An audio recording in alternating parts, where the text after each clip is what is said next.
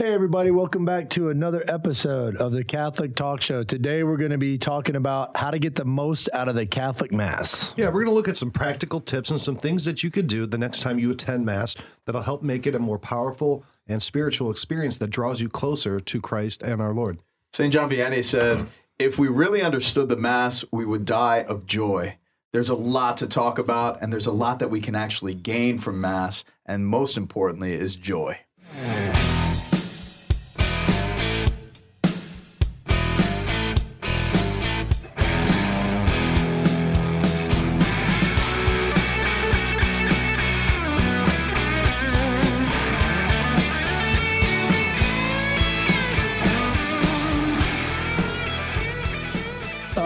Be back in the studio with you guys, Father and Ryan. How you guys doing? Ryan, Doing good? doing good. That's awesome. That's Absolutely. awesome. Yeah, really excited to get into this topic. We're going to be going through how to prepare, right, and then what to do, or how you know how to approach Mass. I guess spiritually, mm, you know- practically.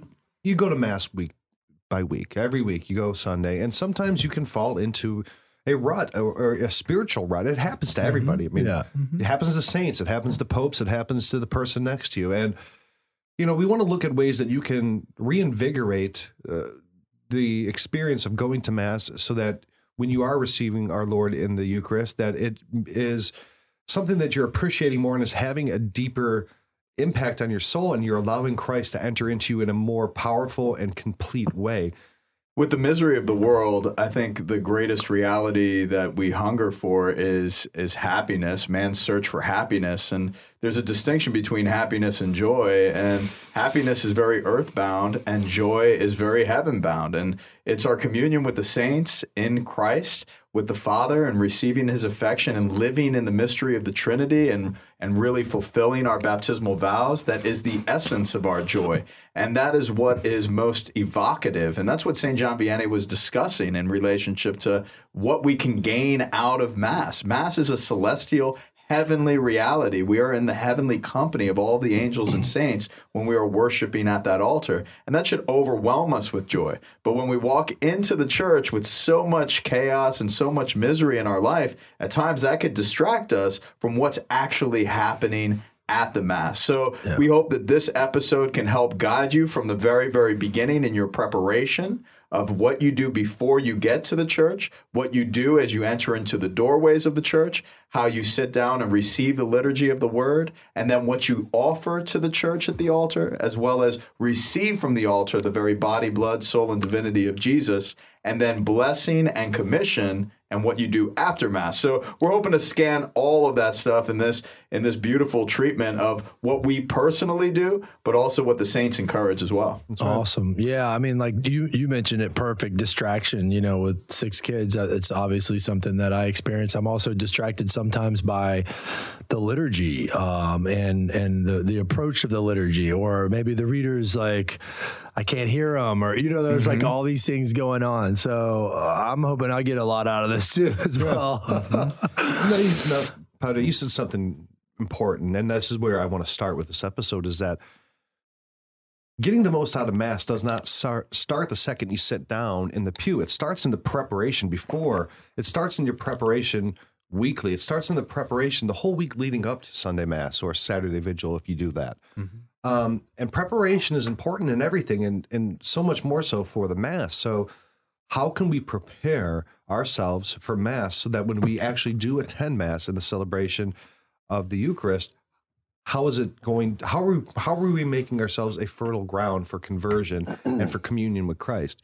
Well, the first things that you can do to prepare for Mass is obvious, and I think this is the most fundamental one that not enough people do that would make the biggest impact, and that is start regularly going to confession. Mm-hmm. Mm-hmm.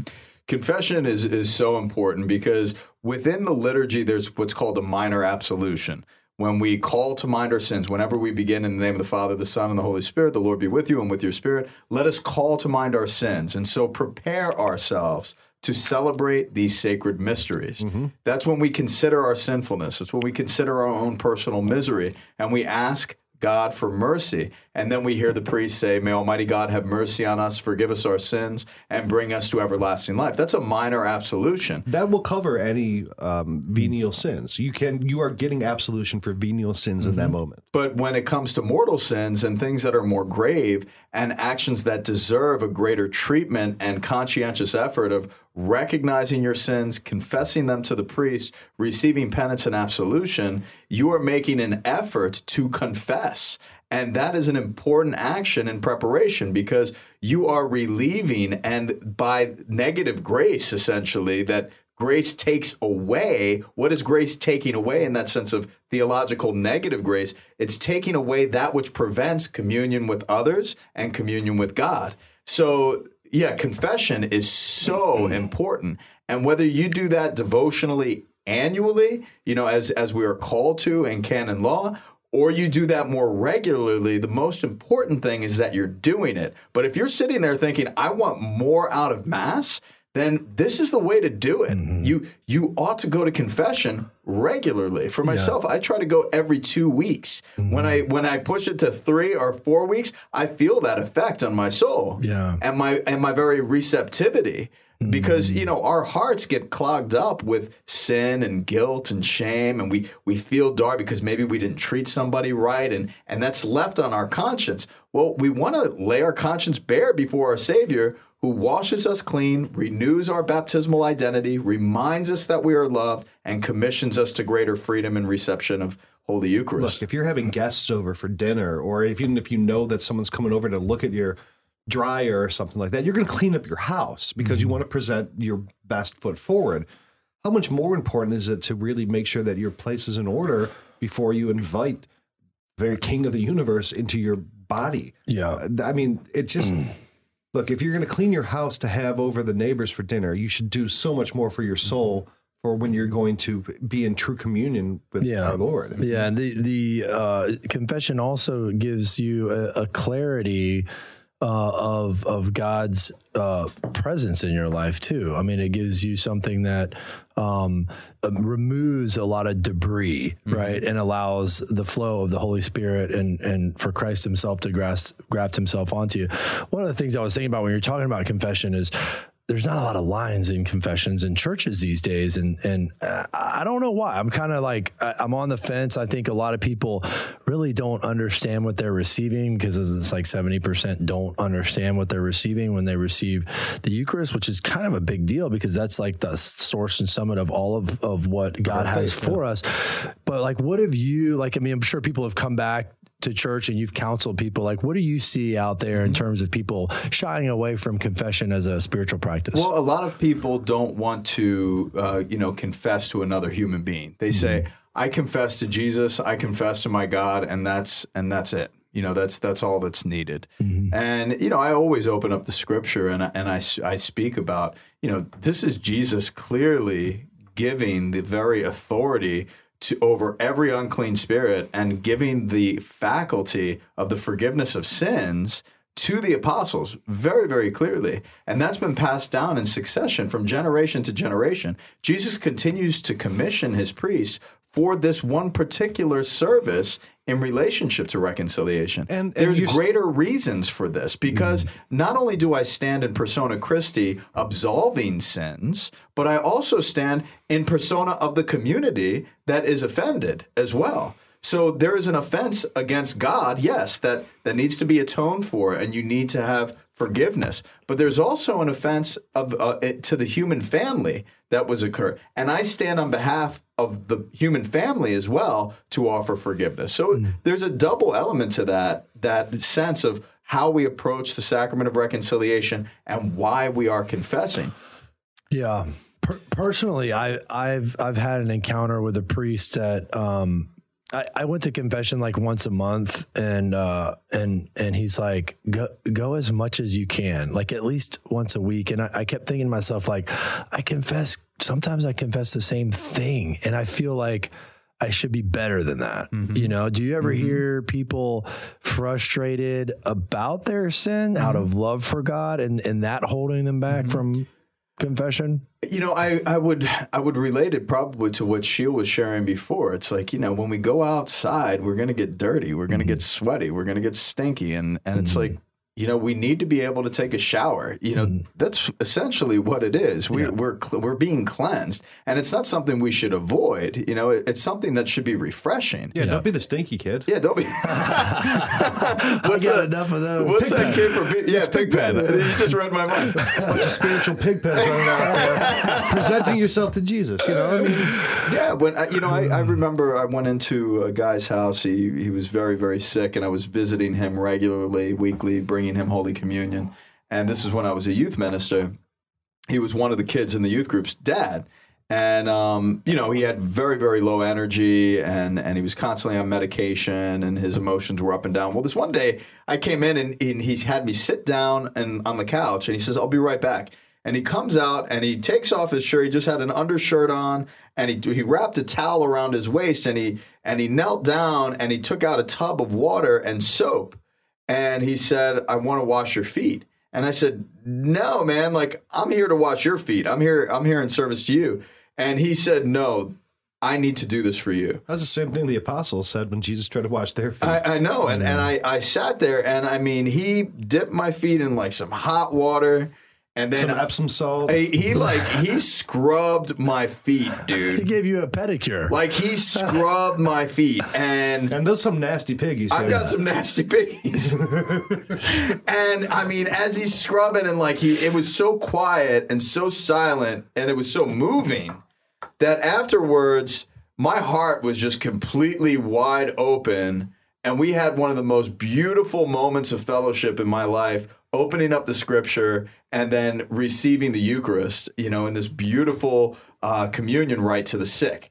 And that is precisely what confession ought to do. You go outside, your feet get dirty, your body gets dirty, and it's all about washing. Don't feel bad that you go outside and you get dirty in the same manner. Yeah. That's just life. Like Yeah. we we all have environments that we get into that we get dirty from. yeah. And the whole idea is that you are cleaning yourself in preparation for the banquet.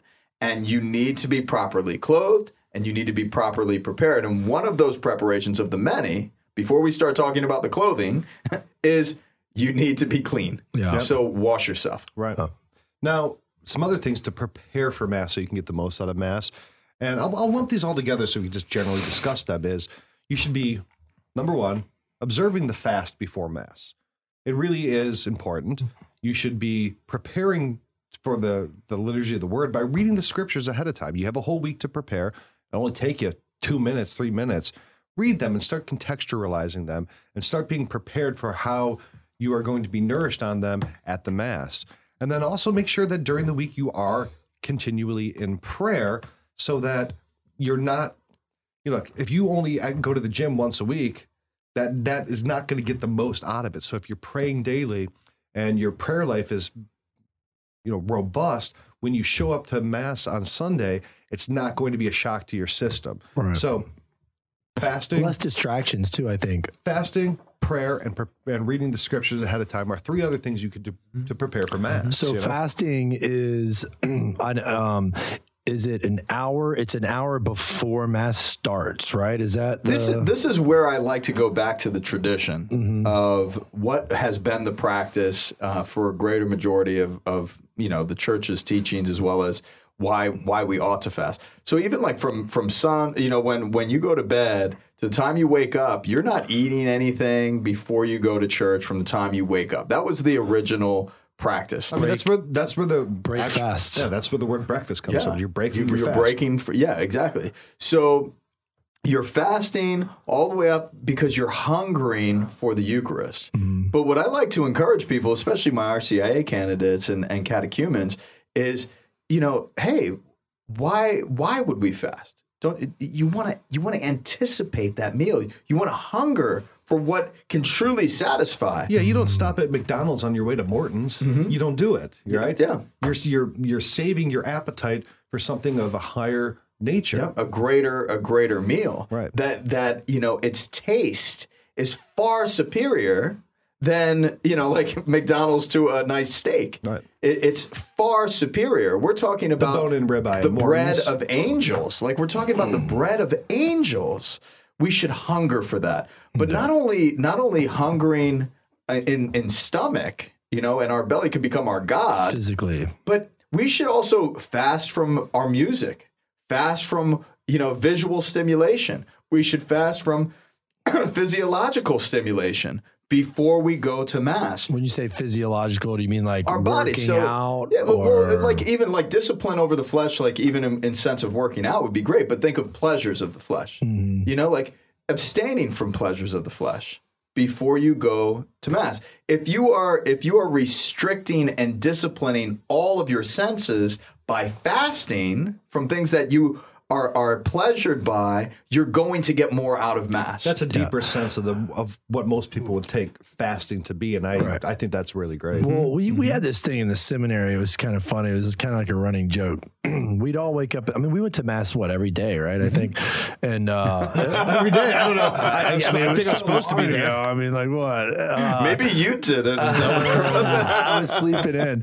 No, but like we would, there would be coffee on, and uh, and and you know, I I, I drink coffee in the morning. It, it literally activates my brain in a way that's like I love, and uh, and I, I feel I felt like in the seminary, like I needed to activate my brain to be more present to the Lord. And so a lot of the guys that we were just talking about, like this is, I don't know about fasting. Like, you know what I mean? It was just kind of a thing where we were talking about like, yeah, this is coffee, you know, Yeah, just you're drink allowed it to have black. coffee beforehand. Just drink it black. That's what I always heard. If you drink coffee black, you're you're not breaking your fast. Mm-hmm.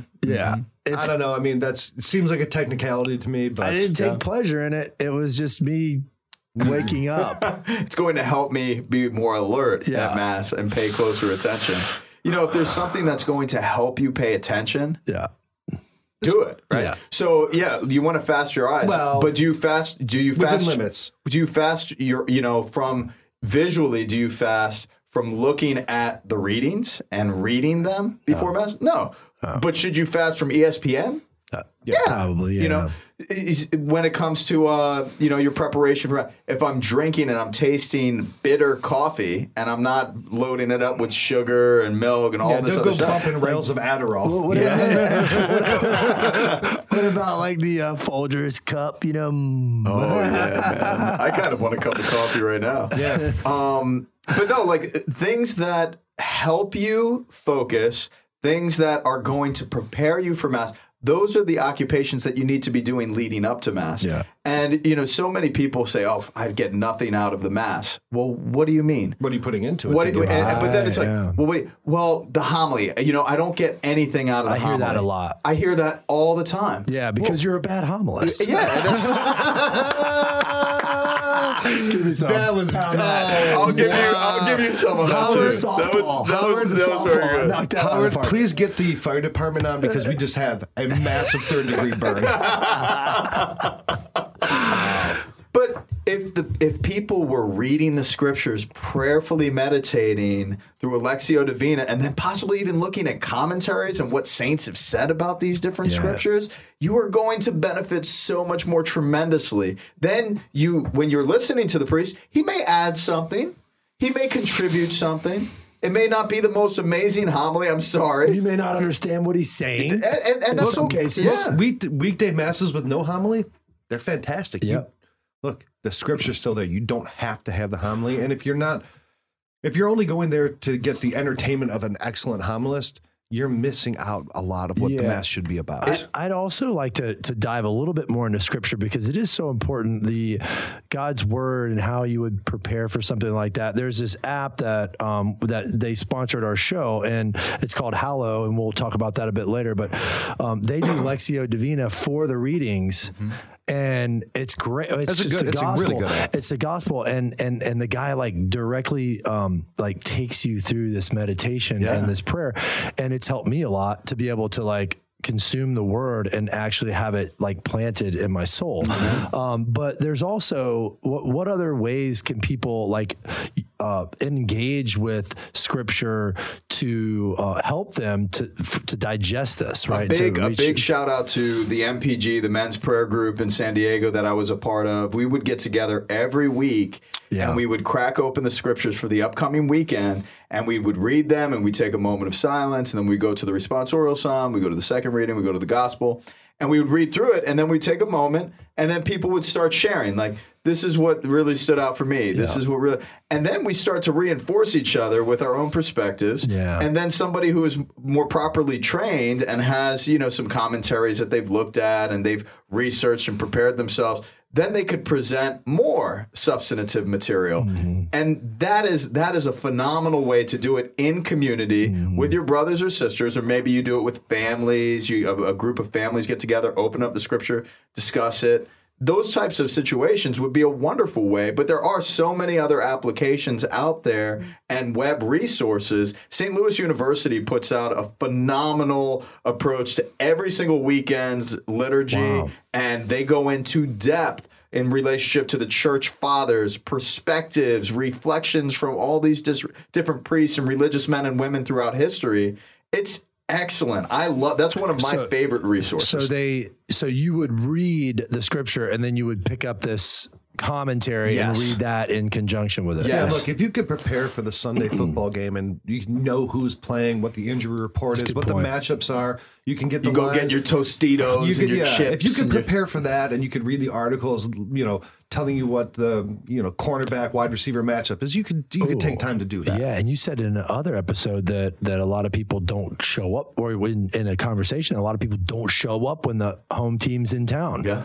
So It I happens mean, all the that's yeah. So- but that's not like that's not knowing what you're receiving. Literally, Because when you start to compare, you It's know, just not even the close. Jags or the Chiefs or the you know, God help us, Browns. definitely not the Browns. but Oh, gosh. when you start weigh, weighing that in relationship to the bread of life, yeah, It's not yeah. the word of life, yeah. you know, and and our com- communion and our fellowship at the level of the heart and worship, Mm. you know, there's no comparison. Yeah. And what you can draw out of the mass for your week is so much more valuable than a win or a loss Mm-hmm. from your local team. So, some other things. I think the last thing to prepare for Mass before we actually start saying what you can do at Mass is, and this we can talk about this briefly. Don't have to get too deep into it. Is that look if you're going to the if you're going to a bar or if you're going out to eat, you're going to get dressed up. If you're going to meet people, you're going to get dressed up. You're not going to show up. You're going to take pride and put thought into what you're wearing. You should do that going to mass. No one says you have to put on a three-piece suit and a cummerbund with tails and a top hat. You don't have to do that. It's not even cool, feasible. It'd be great, but you don't have to do that. But putting thought into it, and that's not to say be ostentatious or pretentious about what you're wearing, but giving dignity to yourself and putting yourself. You know, they always say dress for the job you want, right? Or dress for the situation. Dress for the situation, the mess, because the way you'd clothe yourself is going to impact the way that you're feeling about yourself. And if you are making this a special moment, even if it's not elaborate or fancy or expensive clothes, but if you're putting the time into thinking, about Thinking what you're it, wearing, yeah. it's going to help prepare you for mass because even the same way that priests will put on liturgical vestments, there is a reason for it. And it's a preparatory tool so that you are setting this time apart by the way you are dressing, you know? Yeah. Again, yeah. And and I think using using the analogies that you're already throwing out there, you know, if you are going to get dressed to go to a wedding in a particular way, right. you know, that's what's happening at mass. Mm-hmm. It's it's the groom pursuing his bride. Like the bridegroom, Jesus Christ, is pursuing his bride, us, Mm-hmm. and it, it is a wedding banquet, and that's important to to get a sense of because how am I prepared? How am I dressed? And how am I clean for this for this celebration? Yeah, there's um yeah that's that's uh that's one for me that It's a uh, thing. I confess I I'm not as I mean I dress nice but like with my kids and stuff like that and uh, you know trying to get that going I I think Put I it out could the night before, you know, plan. well yeah and I think I can be more deliberate and and get them you know clothes that I mean my daughters dress really pretty with the dresses and but the boys you know I, I could probably do a little better boys, with- uh, look, the boys, kids can get some leniency. yourself. Yeah. Do a little preparation for yourself. you know?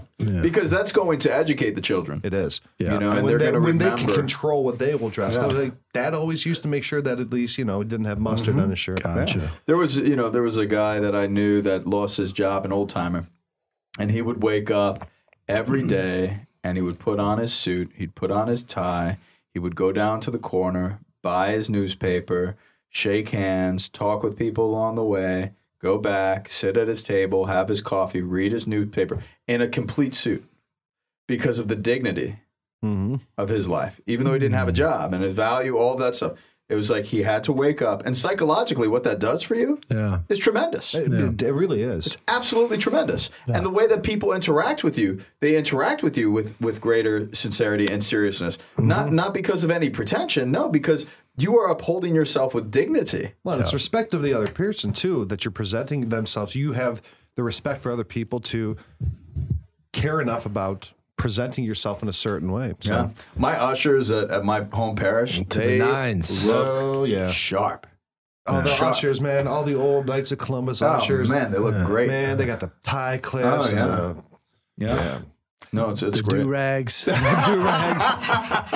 All right, so now, now let's talk about what you can actually do once you enter the well, church. no. Well, before we get into that, um, Saint Faustina would recommend uh, at least an hour of silence before mass. So even the product, the product that comes out of silence, is an appetitive response. Like I am hungering for something, and you know, you think about it when you clear your mind in silence, you're ready to receive something. Yeah. So right when you get into mass, you know, having that silence is so important so that when it begins, your focus is you're receiving everything. And a lot of that's you see with people kneeling down before Mm-hmm. mass starts, getting there a little bit early, praying a rosary. You know, just really uh, immersing yourself in in receiving, Mm-hmm. right, and not getting or d- doing or you know, it's just really just kind of contemplation. Like, let me enter into the social Yeah. hour before mass and, Another and talk thing with too, everybody. like when I'm late, I I do an examination of conscience in, in my in my car, and I'm like, what am I? What am I bringing you, Lord? Like, where are my joys? Where am I? And we will talk a little bit more about Mm-hmm. that um, a little later. But you know, it's also the preparation in that silence of what what what do I want to give you, Mm-hmm. and and going through your week. And going through your interactions with people, and going through your hopes, going through your your Yeah, failures. what are you bringing with you to mass? Yeah, You inter- internally in your soul, Right. and mm-hmm. that, that's what they call examination of conscience, right? Is that eh, what they yeah, and, but and then also like what are you like literally bringing to the church? So Yeah. are you bringing food for the poor? Are you bringing clothes for the poor? Are you bringing money for tithing? Are you bringing your sufferings and your pain? sufferings, your Yeah. pain? Are, are you bringing your children? Are you bringing your wife? Are you bringing your friends? Are you bringing the your guy in your- participation. in, in your neighborhood that's really really struggling and he just he's looking for a friend hey come with me to mass we'll go out for breakfast afterwards. We'll spend half a day together. You know you're not alone in what you're suffering. Yeah. that's what you're bringing mm. you know? And we should be evaluating what are we bringing mm-hmm. to church? Yeah, you know that's a very good point. Now, I guess we hear, you know, this is a good place to take a break. Why don't you tell everyone about our sponsors? I'd be happy to. We are most grateful for our sponsors. And I have to first start with Hallow. Hallow is the number one Catholic meditation and guided prayer application in the App Store today. Be sure to visit Hallow because when you do, you'll see all sorts of prayer and meditation guided efforts that they have put together in a beautiful and most attractive way. From Taizé to Lectio Divina to Rosary and to daily gospel reflections and so much more. This is a beautiful application that you should definitely have on your phone. And if you utilize this platform, you will truly be able to advance in not only your understanding of the Catholic tradition of prayer, but be able to cultivate that in your own practice uniquely to you. This number one Catholic meditation and prayer app is specifically out there for you to grow in your faith. We are so grateful for their work. We are so grateful for their sponsorship. And you should take a moment and check them out because they are truly at the very forefront of technological advancement and the new evangelization. So check out Hallow, Catholic Meditations and Prayer App today. We want to tell you about our sponsor, Exodus 90. Exodus 90 is 90 days of prayer and asceticism, cold showers and devout prayer moving through the book of Exodus so that men could find greater freedom in Christ. This program is a tremendous program that over 20,000 men have already gone through, and you should consider becoming the very next member in this very powerful movement. Please consider to join Exodus 90 now. Check them out. You will not regret it. Ave Maria University, our sponsor, is an institution of higher learning in the Catholic tradition and one that is very, very dear to me as I am an alumnus and a graduate of 2008 from the new campus. We were part of the first graduating class, and it is awesome to see how much Ave Maria University has grown and has become not only the youngest Catholic institution, but one of the most powerful, driven in academics and faith.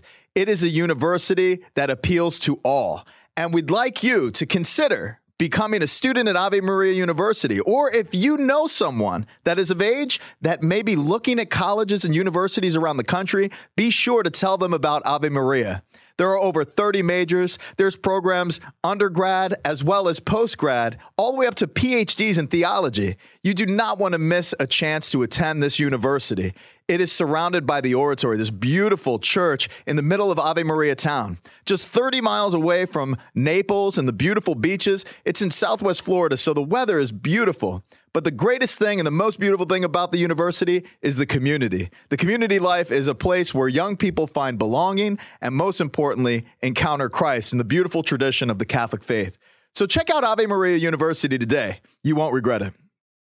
All right. Thank you for that, Padre. Uh, uh, definitely go check all those uh, resources out. Now, walking into Mass, we already talked about the preparation, but getting into Mass and you're actually walking into the actual structure of the church what can we start doing to get more out of mass there? The first thing that you can do, and I'll, I'll put these things, two things together. Um, number one, make sure that you're identifying where the tabernacle is and making sure that you are preparing yourself to reverence the, our Lord in the sacrament in the tabernacle when you're entering the church, but also make sure you're blessing yourself with holy water. And when you do, you know, it's it can become so habitual. You just come in, mm-hmm. yeah. and right, and you're done, right? But really, why are we doing that? Why are we blessing ourselves with holy water? We're trying to recall our baptism and our uh, entrance into new life and our washing away of original sin. And it can be something that's so easily overlooked that, well, it's holy water. It's just something you do. Really, every time, recall your baptism. Recall that you are in this church and called to a new life and that you've died to sin every time. and your baptismal promises. Exactly. And recall those, and it will make a difference in what the rest of this experience is going to be like. Mm. It's renewal. I, I, used to go into the church when I was really just fresh out of my, my, reversion, and I would make the sign of the cross, and then I would dip my hands back in the holy water, touch my eyes, touch my senses, and, and just ask God to to That's renew. a great way to get pink eye. Yeah, or give other people pink eye. Thank goodness we put drops of bleach into the uh, into the water to clean it out. But no, just to to do that because it was just a devotional thing, and I loved it because it made me really appreciate okay, I want to be cleansed walking in here. I want my baptism to be renewed, and I want to be open with all of my senses, my whole being to God in this celebration so I could truly get the most out of this. Mm-hmm. Yeah. So, also, when you're walking in and you're finding your seat, you know, sit up close to the front. Catholics are notorious for trying to sit as far back as they possibly can. Sit up front, participate, don't hide. You're not hiding from it's all. It's better for my kids too. I mean, even though sometimes we have to carry them out, but like I, like when we sit in the back, like they can't see. Right. Mm-hmm. If we sit in the front, they can see. They're way more engaged. Way yeah. more engaged. We sit next to people. These are your people. This is your community. Sit next to them. Move around. Don't always sit in the same spot. Mm-hmm. Mm-hmm. Get to you know. Um, but when you get into that seat, you know, make sure that you're genuflecting to the altar, and kneeling to the tabernacle. But when you get in that seat, Start saying some mm-hmm. prayers before Mass. Be quiet. Don't use this as a time to start making your plans for afterwards. Mm. You really use that time in preparation. And Pope Francis, to his credit, this is one of the things that he's really been on and on about during his pontificate is less talking, less noise, less distraction before Mass, in preparation and also in deference to other people who are trying to prepare.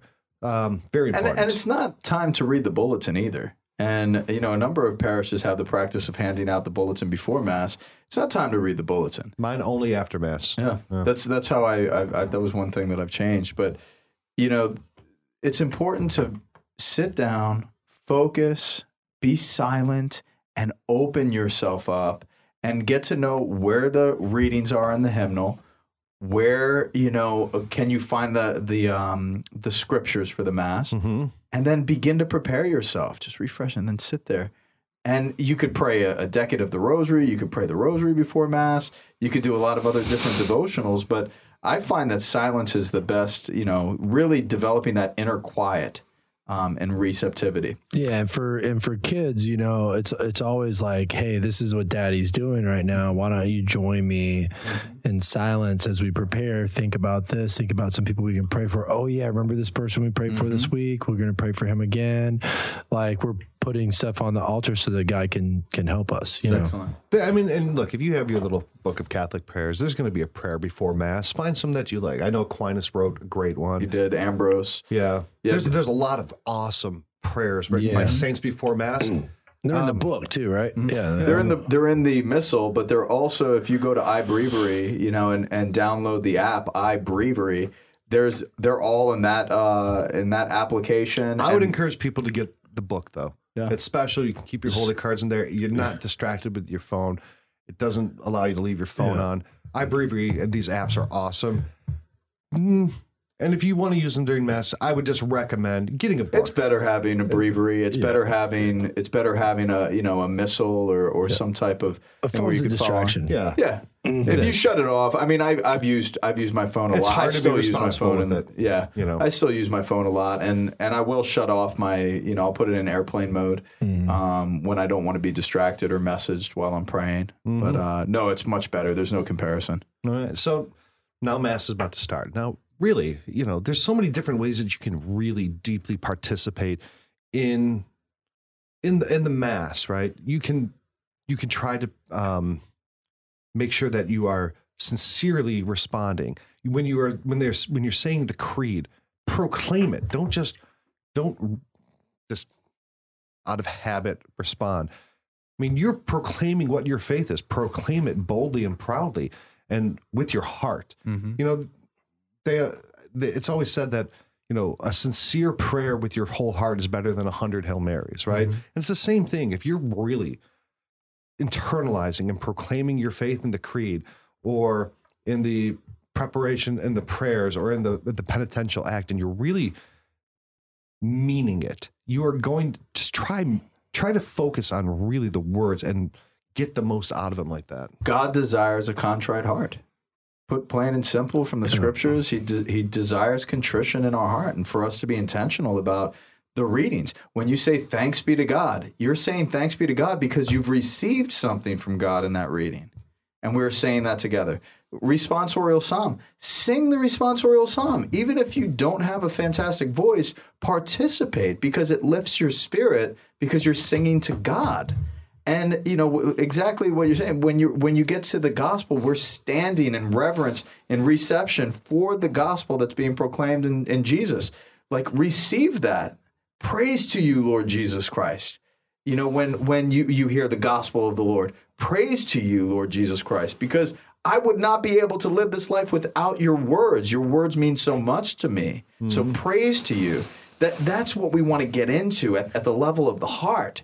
And then when we proclaim the creed, you know, and, and then enter into the preparation of the altar and the offerings that we make of our gifts to God for how benevolent He's been to us.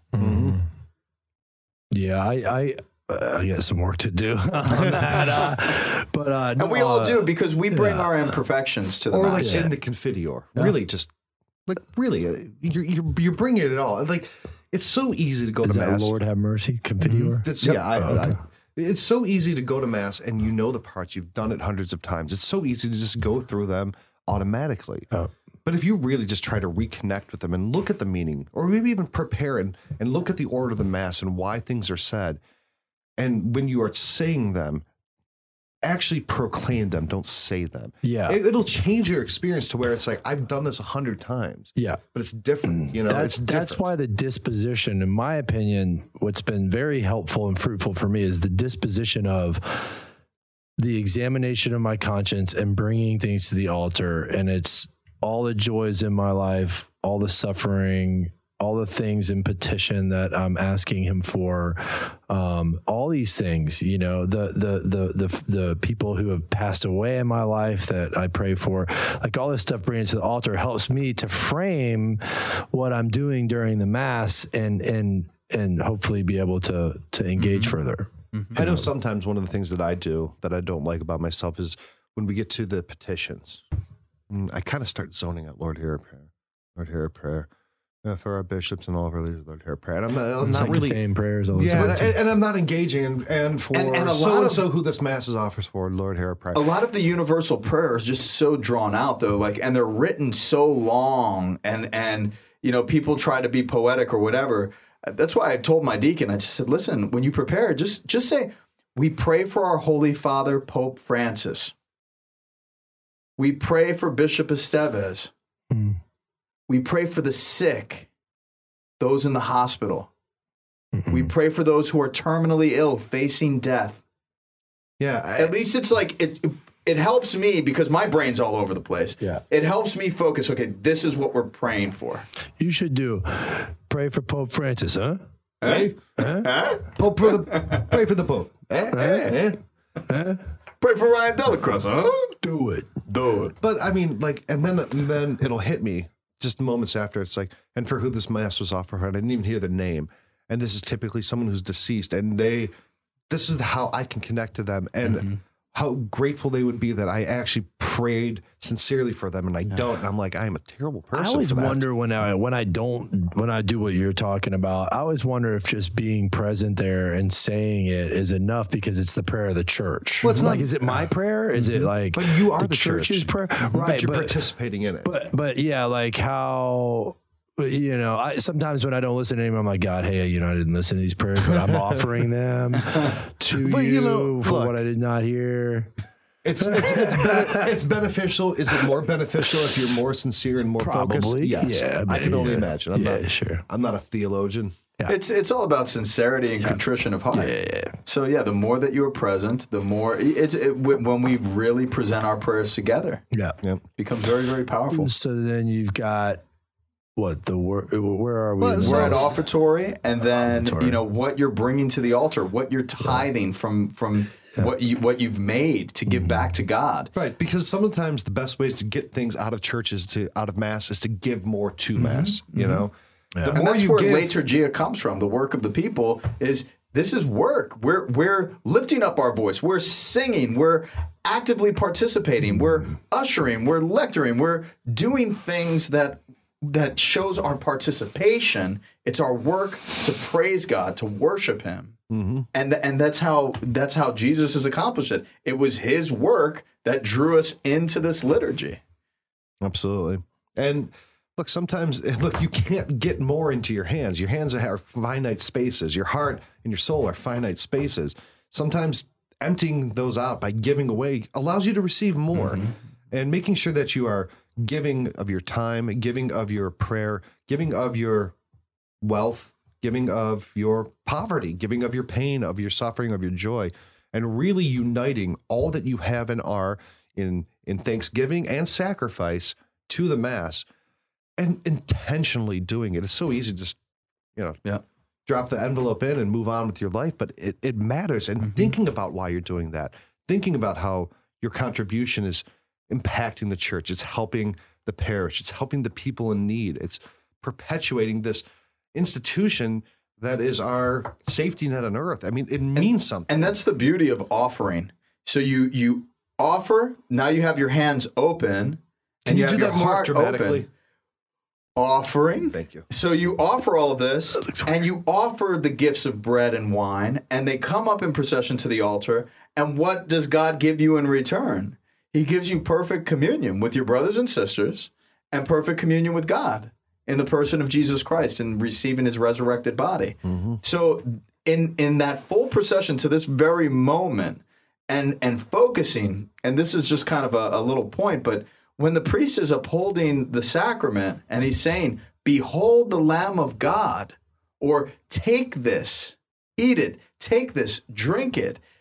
It's it, it calls for our attention. Like we should be looking at the host. That's why I love the bells, the Sanctus bells, mm-hmm. because no, if you are if you're in just that kind of daze or you're losing attention, those bells, I mean, it's Pavlovian. It, it draws your attention, mm-hmm. and it's it's hard not to say, "Oh, this is what I'm supposed to be doing." Mm-hmm. That's why it's just one of those things. It's so easy to do in churches. Have the bells, you know. no, it's true. Um, And then down to the point of reception of Holy Communion, when you're when you're there, that's why I would really love to have communion rails back. When you could, you know, you could kneel and wait, and then then the Blessed Sacrament, the body of Christ, Amen. It's like expectation. It's like that yeah. expectation. You're waiting, you're focused, but as best as you can in processional lines or however you do it in custom in your parish, it's like, you know, be conscientious. You're moving closer and closer and closer to receive Eucharist with your brothers and sisters and form that fellowship and that intimate connection with Jesus as he fills your soul with his very self. I always try to envision Calvary, and I always try to envision the actual crucifixion in a historical sense when I'm walking up to receive. And I try to place myself in that moment, mm-hmm. and I try to place myself in what would I say if I could walk up to the foot of the cross at that moment with our Lord suffering and being crucified for our sins? What would I say to him? And I try to use that walk to communion as my own personal Calvary in that mm-hmm. moment. And what am I bringing up that hill? What am I mm-hmm. bringing to the foot of the cross before I receive that back? And if I'm if I'm going to be offering my communion for a particular intention or a person or for the help I need, that's one thing that I, to me, and there, I don't think I don't know if there's any precedent for that, but for me, it's something I've done for It's a a long beautiful time devotion, man. Yeah. but I and putting myself in that very real historical moment. Number one, it lets me know that this is truly the body and blood of Christ given up for us. But it also contextualizes that this is the unbloody repre- representation of Calvary, and I can participate in that sacrifice and in communion with Him. And it just gives it this moment of weight to me that it, it's always been a very powerful thing for me. I don't know if that's Yeah. for everybody, but it works for me. Well, no, yeah, and it's it's it's uh, it's uh, very similar to what I do in sort of preparing. Like, what am I taking to the altar at the beginning? Right? Mm-hmm. It's like all that stuff you're talking about as you're walking up. I've already laid it there, and I'm like, do your thing, Yeah. Jesus. You know. What about after communion? Like, I'm a very distracted person, um, and so when I receive communion. I I literally like close my eyes because I I just I kind of my mind will wander and the presence of God inside of me I'm just like in the awe anime of- Christie. For for a long time, for a long time, I was always of the mindset that I go back to my pew and I sit in silence and I really appreciate the moment until Monsignor Brennan really spoke to our community at, at seminary. And you know, there is a communal hymn being sung. This is a communal mm. action. Yeah. Jesus is in communion with all of us. And it does merit in a full Yeah. active and con- conscious participation of the liturgy to participate in the hymn. yeah And then what the liturgy calls for is at the conclusion of the hymn to exercise a, a moment of silence and to sit there silently and to pray. And you know, if if there's a devotion that you want to do, um, that's fine. Um, one of my favorites is the Anima Christi. Yeah. As you mentioned, you know, the there's a post reflection hymn that um, a post communion reflection hymn that a, a friend of mine, Colleen Nixon, sings, and it's the Anima Christi. She's uh, she, she's a yeah, she's a recording artist. Right? She is a recording yeah, artist. She's really good. I've seen And her in uh, that Instagram. Anima Christi is beautiful. Is she, sang it at my Is ordination. she Father Nixon's sister? cousin. Cousin? Yeah. I Well, no, so. no, excuse me. No, Sister-in-law. sister-in-law. Sister-in-law. Sorry, cousin. Yeah. So she married Ty. You're from Jacksonville. Yeah. I excuse you not understanding that that's distinction. terrible. That's terrible. So no, like you know, I think I think that's appropriate. Um, a post reflection, uh, commu- you know, hymn where you could just really meditate on the words that are being sung. That's beautiful. And then let us pray. And you know, then the prayer, and then the final blessing and commissioning. You know, to wait for that final blessing, to wait for that final prayer after communion that we all pray and then receive the blessing of the priest and go and announce the gospel of the Lord. You have received this now. Now go, you know, and announce the communion that you have with your brothers and sisters and with your God. Uh, and and that that changes everything. Absolutely. Yeah, you're. I mean, you're transformed there. Mm-hmm. You know, and I then, always feel really close to God after yeah, communion. It's like you're being you're being you're being purposed with yeah. a mission.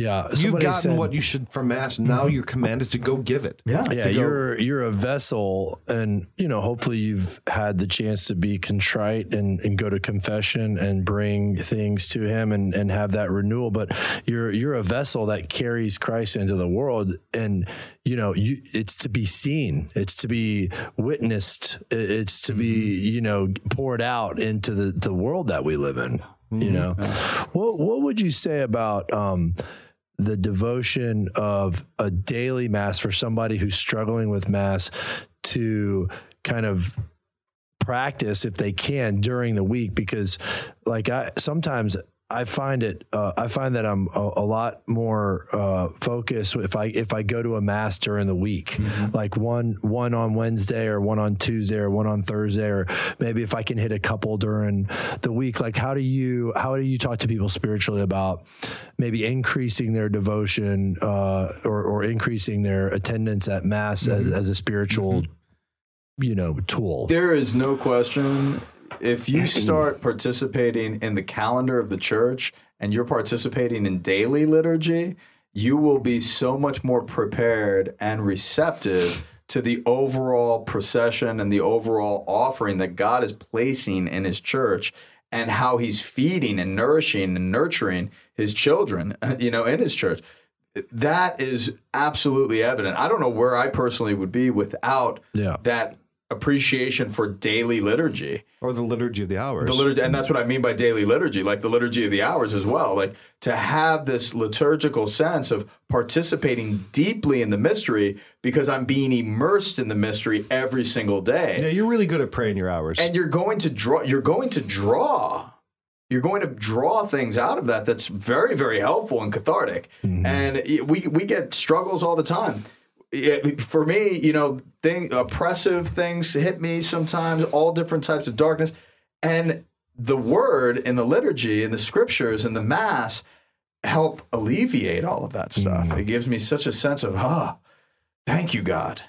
Yeah. One more thing I'd recommend, you know, after, before, you know, after that commission, but before you hightail it for your car and mm-hmm. to go break that fast, um, saying the St. Michael prayer after Mass. That was the tradition of the church for a long time. Mm-hmm. And you're, you're still allowed to do it. And I would just say, you know, don't be in such a rush to get out of the church that you can't take, was it 30 seconds to say mm-hmm. that prayer mm-hmm. and really invoke that protection of, you know, St. Michael, the protector and the, you know, archangel.